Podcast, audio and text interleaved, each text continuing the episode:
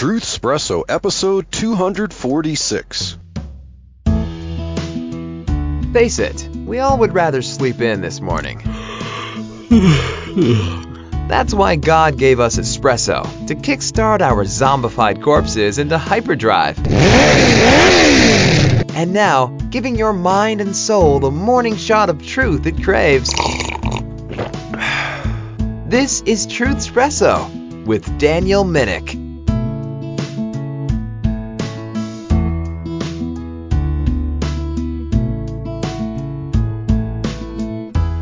Hey there, friends, family, foes, and lurkers alike. This is your host, Daniel Minnick, coming at you with another episode of Truthspresso and Truthspresso Express. And I am on my way to work on a Thursday morning. And uh, last night, as of this recording, I took my son to his uh, youth group activities. Actually, just a, a youth Bible study at our church. And while I was there, I just got some ideas to start uh, studying more on the series on answering the question Was Jesus a socialist? And this was a series of Truthspresso Express episodes that I had started after one of my coworkers tried to make the claim to me that Jesus was a socialist. And this was not a claim from someone who is an ardent student of the Bible or who even calls himself a Christian. But this is someone who has liberal politics and probably read uh, some articles that I have read trying to make the case there and thought he can claim that Jesus is a socialist.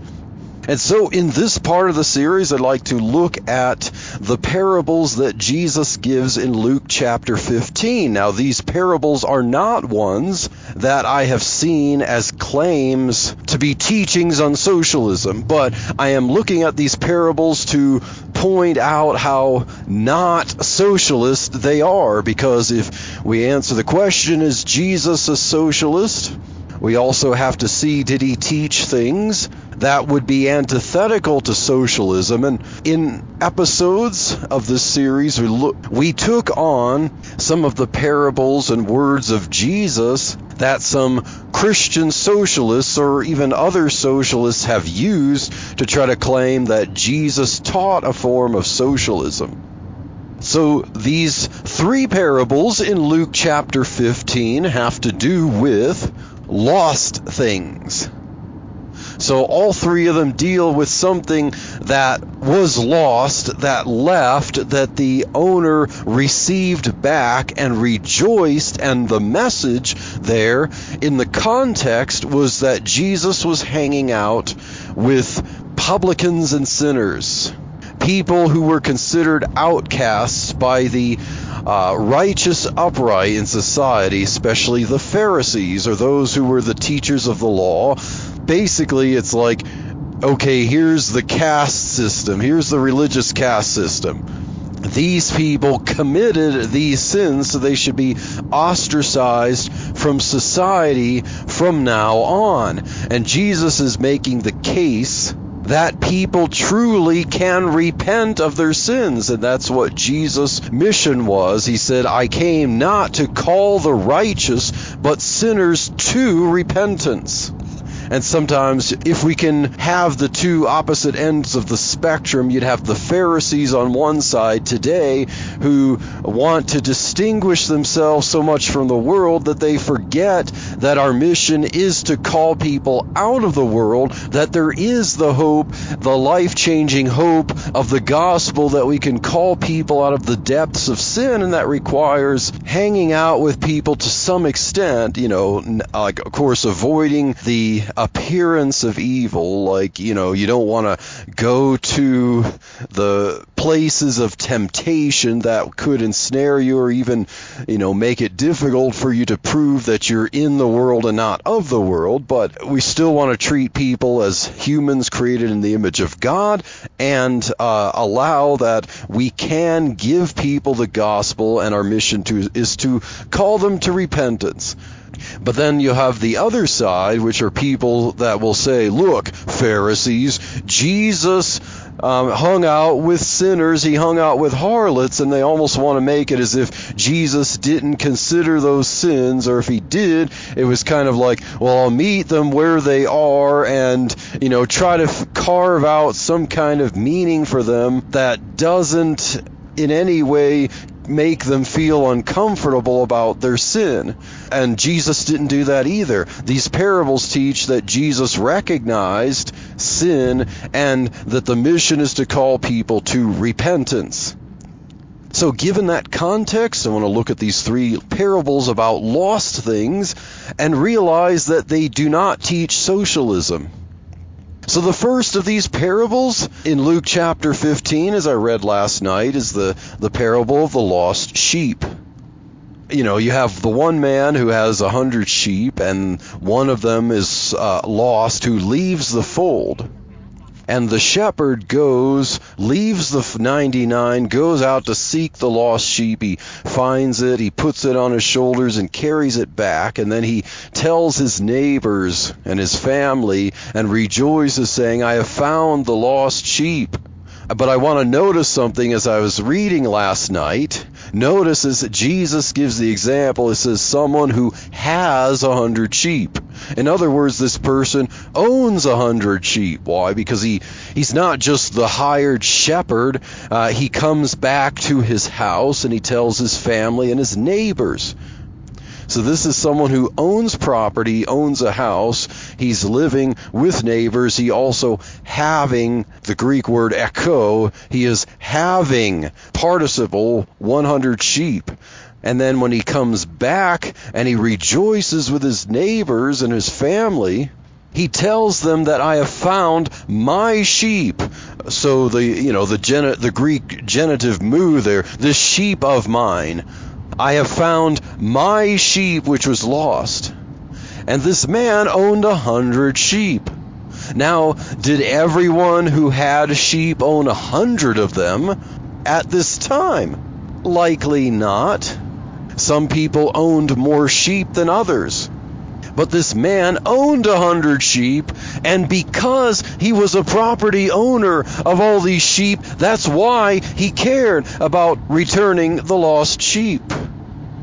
So, this t- parable, even though it's not the theme of the parable, because I talked about the theme, we do need to understand the context and what the parables are really about so we don't get lost in the details. But when socialists want to get lost in the details of some parables, well, we can show from the details of parables like this that it certainly doesn't teach socialism, that in fact teaches property ownership, and that property ownership, therefore, leads people to be stewards of that property.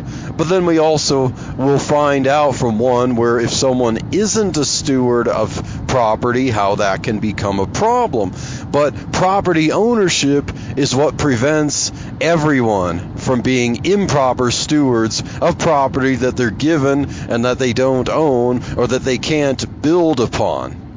So the first parable was the lost sheep and someone owned these sheep and he found the sheep that was his.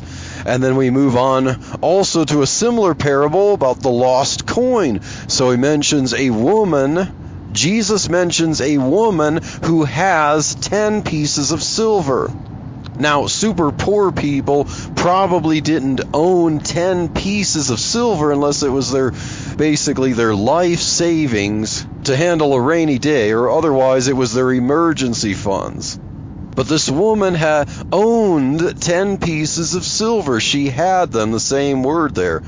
She had 10 pieces of silver. And this was basically like, you know, what we'd have with a modern fair savings account. And because she owned them and she obviously saved them up, she lost account of one of these pieces of silver. Who knows how it got lost?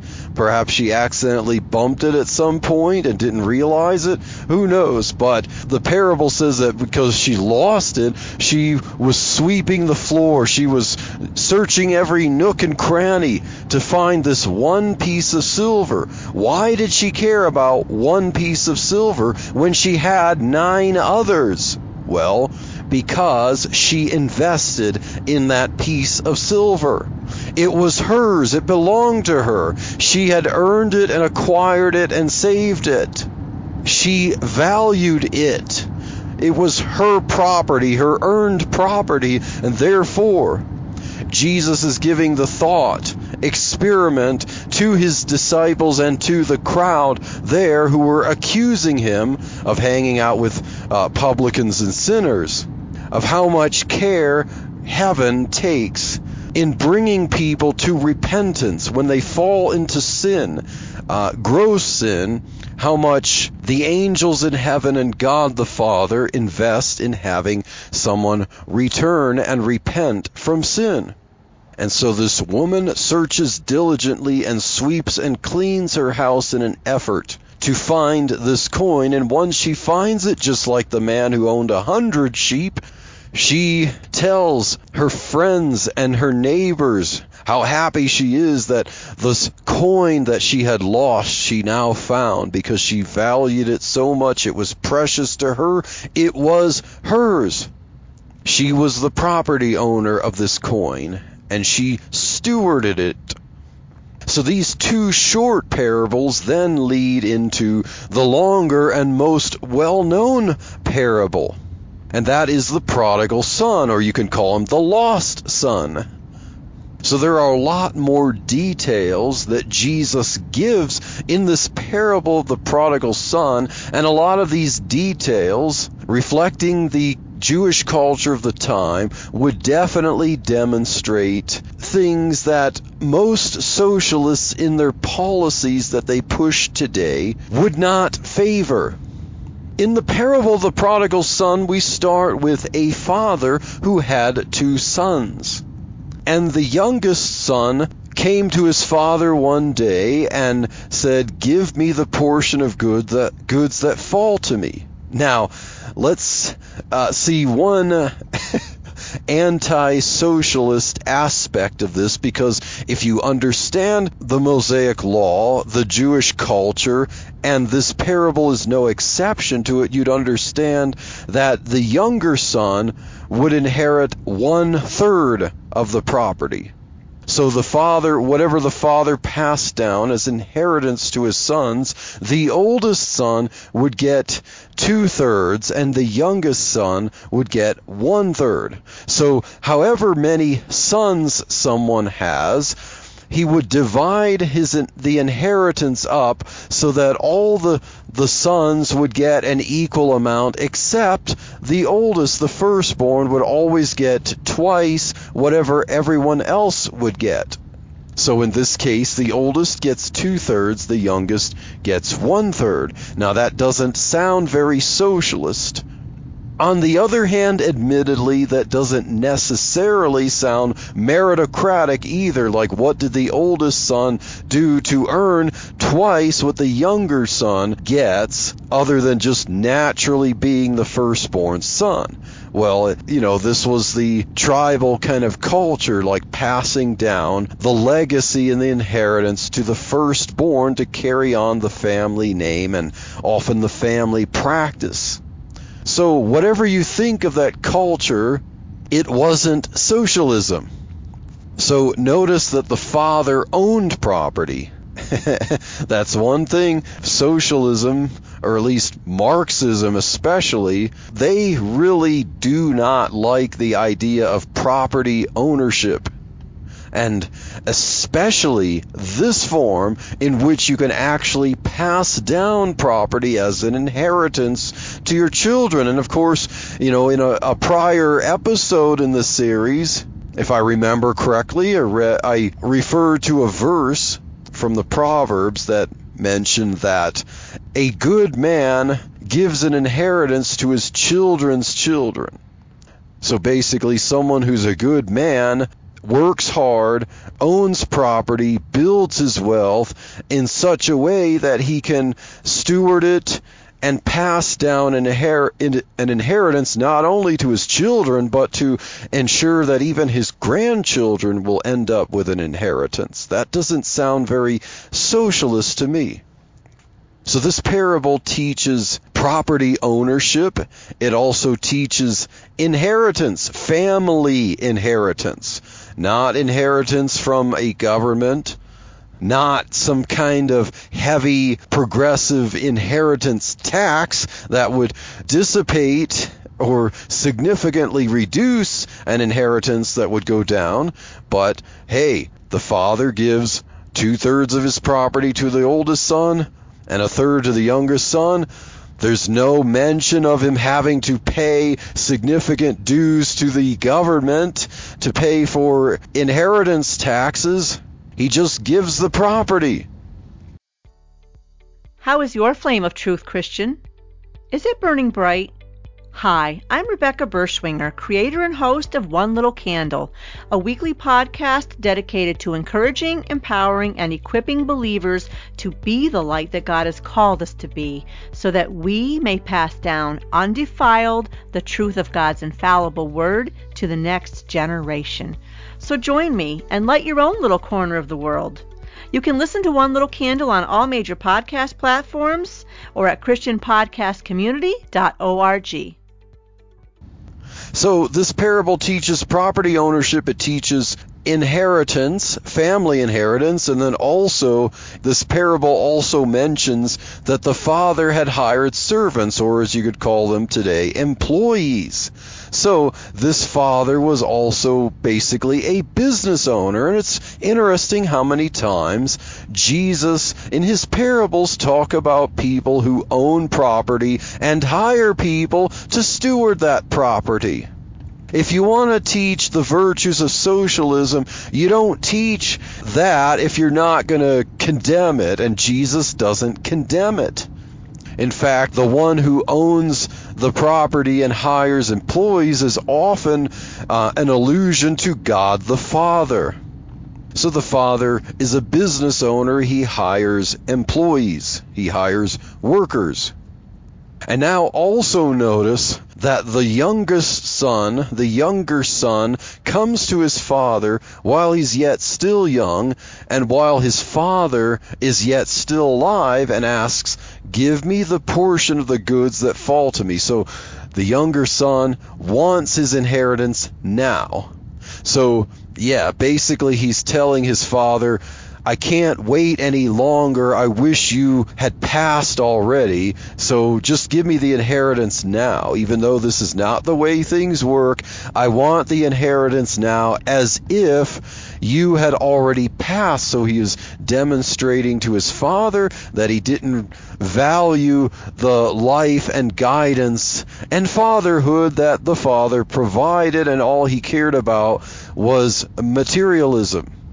Now, far from teaching capitalism, I believe that this teaches the negative, you know, that the materialism, the negative materialism that you would find in socialism is what causes problems. It destroys lives.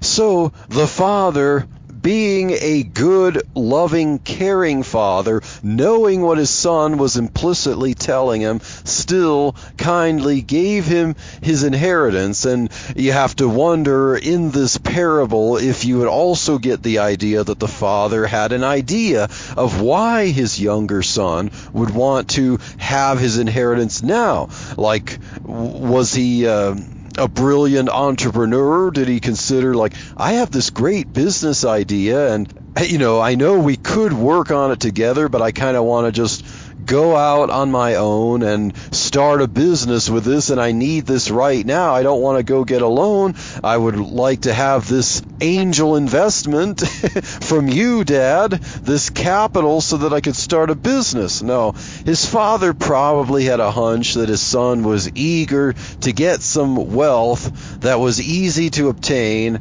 and while he was still young, but he gave it to him anyway to kind of test him and so the younger son, as the parable says, you know, once he got his wealth, he departed to a far country and he spent it on riotous living. So basically, it was kind of like, hey, he hit the jackpot, he won the lottery. You know, I mean, of course, it wasn't that much, I would assume, from this parable, but it was enough that a younger son who probably hasn't hadn't really worked long enough to understand the value of a drachma saw this easy wealth, this inheritance, as something that he can use to win friends. So he departs to a far country. So, in other words, being away from the influence of his family, being away from those who would know him, being away from those who could probably have a positive influence on him, he went far away to a land where no one would know him and hold him accountable and found, you know, basically rogue people. He was the kind of person that Jesus was talking about when he would hang out with publicans and sinners and harlots. This was the kind of life that the younger son lived with spending the portion of inheritance. And then, having done that, after he had wasted it, he, he found himself in the poorhouse. He found himself broke. He found himself bankrupt. In other words, ill gotten gain, or in this case, ill spent gain, gain that was legally, rightfully his, but he got through the wrong time for the wrong reason, he spent up. And then he realized just how much that inheritance would be worth to him. And um, traffic has been slow a little bit here right now, and I'm seeing the flashing lights and a little accident and stuff, but it looks like I'm about to pass that. So, the prodigal son finally realized just how much that was worth after having spent it frivolously. So, to the socialists out there, people can become poor, people can be poor if they don't know how to handle money and wealth correctly. The father didn't just fare well because somehow he had so much wealth that he could spend it like this younger son did and just not run out. The older son wasn't wealthy because, you know, he can keep spending like the younger son did and still have the father's wealth on tap for him. No. The younger son became poor because he didn't handle wealth correctly, treated it as the easily obtained but short term wealth that he regarded it, and then realized that he ran out of it. So what does this also teach us? What is this what are the details of this parable also teach us about how to handle and steward wealth? That if you don't recognize the need to delay gratification, if you don't recognize the value of a dollar, you don't recognize the principle of savings, you don't recognize the principle of deferred or delayed gratification to acquire wealth, maintain it, and build it over time, but rather you want to spend it on fun things, that is one reason that some people are poor. Now, I want to emphasize some people are poor because of mishandling wealth. Not everyone. Maybe I can even grant not the majority. But we have to recognize there are plenty of people, you know, who spend, they might not earn a lot of money, but they also spend it on things like, you know, addictive things. You have people addicted to cigarettes, you have people addicted to alcohol, and addicted to drugs and so on. And so you don't realize how much that costs to fund that. And some people could fare better if they would seek help to get over addictions rather than just feed them. But, you know, some people are poor and need a helping hand. Some people are poor and need to be taught how to fish rather than to be given fish. And in this case, this parable, the details of this parable, and intricate to the lesson of the parable, is the idea that this younger son didn't understand the need for delayed gratification, and that's why he ended up in the poorhouse. Now, if someone didn't know the background, if someone in this far country didn't know who this young son was and why he was poor, he might observe him in his rags working for a man and feeding the swine and wanting to eat the husks of the with the swine. Someone might look at him and observe him and and have, you know, surface level compassion enough to say, well, this person needs a handout. Someone needs to give him a little bit of money, you know, freely to help him out of his situation. And if someone did that to this younger son, before what it says that he came to himself, if someone just gave this person a handout, not knowing why he was poor, not knowing he spent with reckless abandon and just gave him a handout, what could this younger son have done with that handout? Well, likely he would have spent it a little more on what brought him to the poorhouse in the first place. It wouldn't have improved his life. No, rather than a handout, rather than a social program, rather than welfare, what did the son need? He needed what the parable said. He needed what Jesus said, and that was to come to himself. So, in his poverty, when he was poor, this younger son, as Jesus said, he came to himself. In other words, the light clicked on in his head to realize he realized just how dire a situation it was, and he realized that there was a way out of it, and it wasn't to scream and protest on the streets that he was the underprivileged of society. He needed welfare, he needed a helping hand. It wasn't to protest, it wasn't to lobby.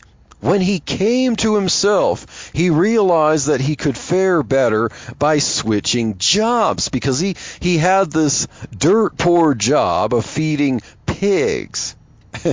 the bare minimum and he you know was so hungry that he wanted to eat what the pigs were eating you know that was a ho- horrible situation but he realized hey if i humble myself and switch jobs then I would do better. He realized, how many of my hired servants does my father have who have bread enough and to spare? And then in his recognition and his humility, he says, I will go to my father and I will tell my father, I have sinned against heaven. In other words, his spending was sinful. We don't just look at the current situation of people. We don't just look at the drunks and harlots who are struggling and just say, oh, let me give you some money. No. We recognize them as people valued by God, created in the image of God, who need a compassionate reminder and a helping hand to repent. That's what Jesus' message was. Here's how you got in the situation. You need to recognize the sin for what it is the sin that often makes people poor. Poorer than what they could be if they were wise stewards of wealth. So the younger son realizes, I have sinned against heaven. And now, Father, make me one of your hired servants. But before he could even tell his father that, when he got near his father and his father saw him afar off, his father ran and kissed him and told his servants to bring the best robe. Now, here's another anti socialist thing I see about that. Because this was a son of that father, he tells his servants, whom he pays to do work, and they mutually agree to that, bring the best robe because he's going to treat his son differently than the way he treats his hired servants. And I know that would just leave socialists screaming that some people, because of what family they're in, that somehow they can be treated differently, like there's such a thing as families. And family members can value each other in such a way that they are treated differently because everyone is not family. I know socialists want to think that way that we need to break down the family structure and just seem claim that everyone is somehow family in a amorphous way. you know, we're all family but we're all not. We're all family and there is no family. But the son was treated differently and the father says, "Bring the best robe and put it on him." And as I'm about to ri- arrive and park at work here, you know, any kind of lesson that we could get from the older brother, which is integral to the parable, as a remark against the Pharisees, as a lesson against them that they should be open to um, people repenting. You know, that's a lesson in and of itself. But we see all these anti socialist details in this parable and the message was that there is joy in heaven over one sinner who repents. And I think one of the anti socialist details that's really important from these parables is that they're all about the sinners, the people who drug themselves into poverty because of their sin.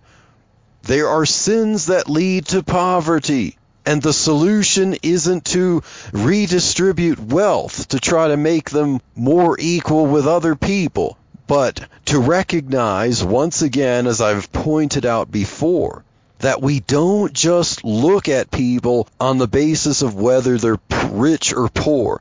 We have to understand why people are rich and why people are poor. Some people are righteous and wealthy. Some people are wicked and wealthy. Some people are righteous and poor. Some people are wicked and poor. It's not about trying to level the outcomes and redistribute wealth. We have to be careful about why people are wealthy and why people are poor.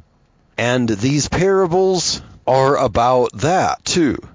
They are about making sure that those who are poor, who are poor because of the sins of wasteful spending, riotous living, harlotry, living it up, being addicted to stuff, that they are brought to repentance compassionately so that they can dig themselves out of that. And people who repent from that will naturally fare better all things being equal. And so, Luke chapter 15, the three parables about lost things, they are most certainly not compatible with socialism.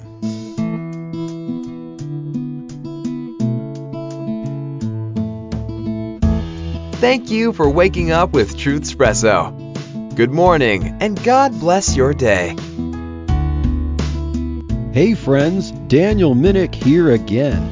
If you liked waking up to this episode of Truthspresso, I would really appreciate it if you would rate it on Apple Podcasts, Stitcher, or whatever application you use to listen to Truthspresso.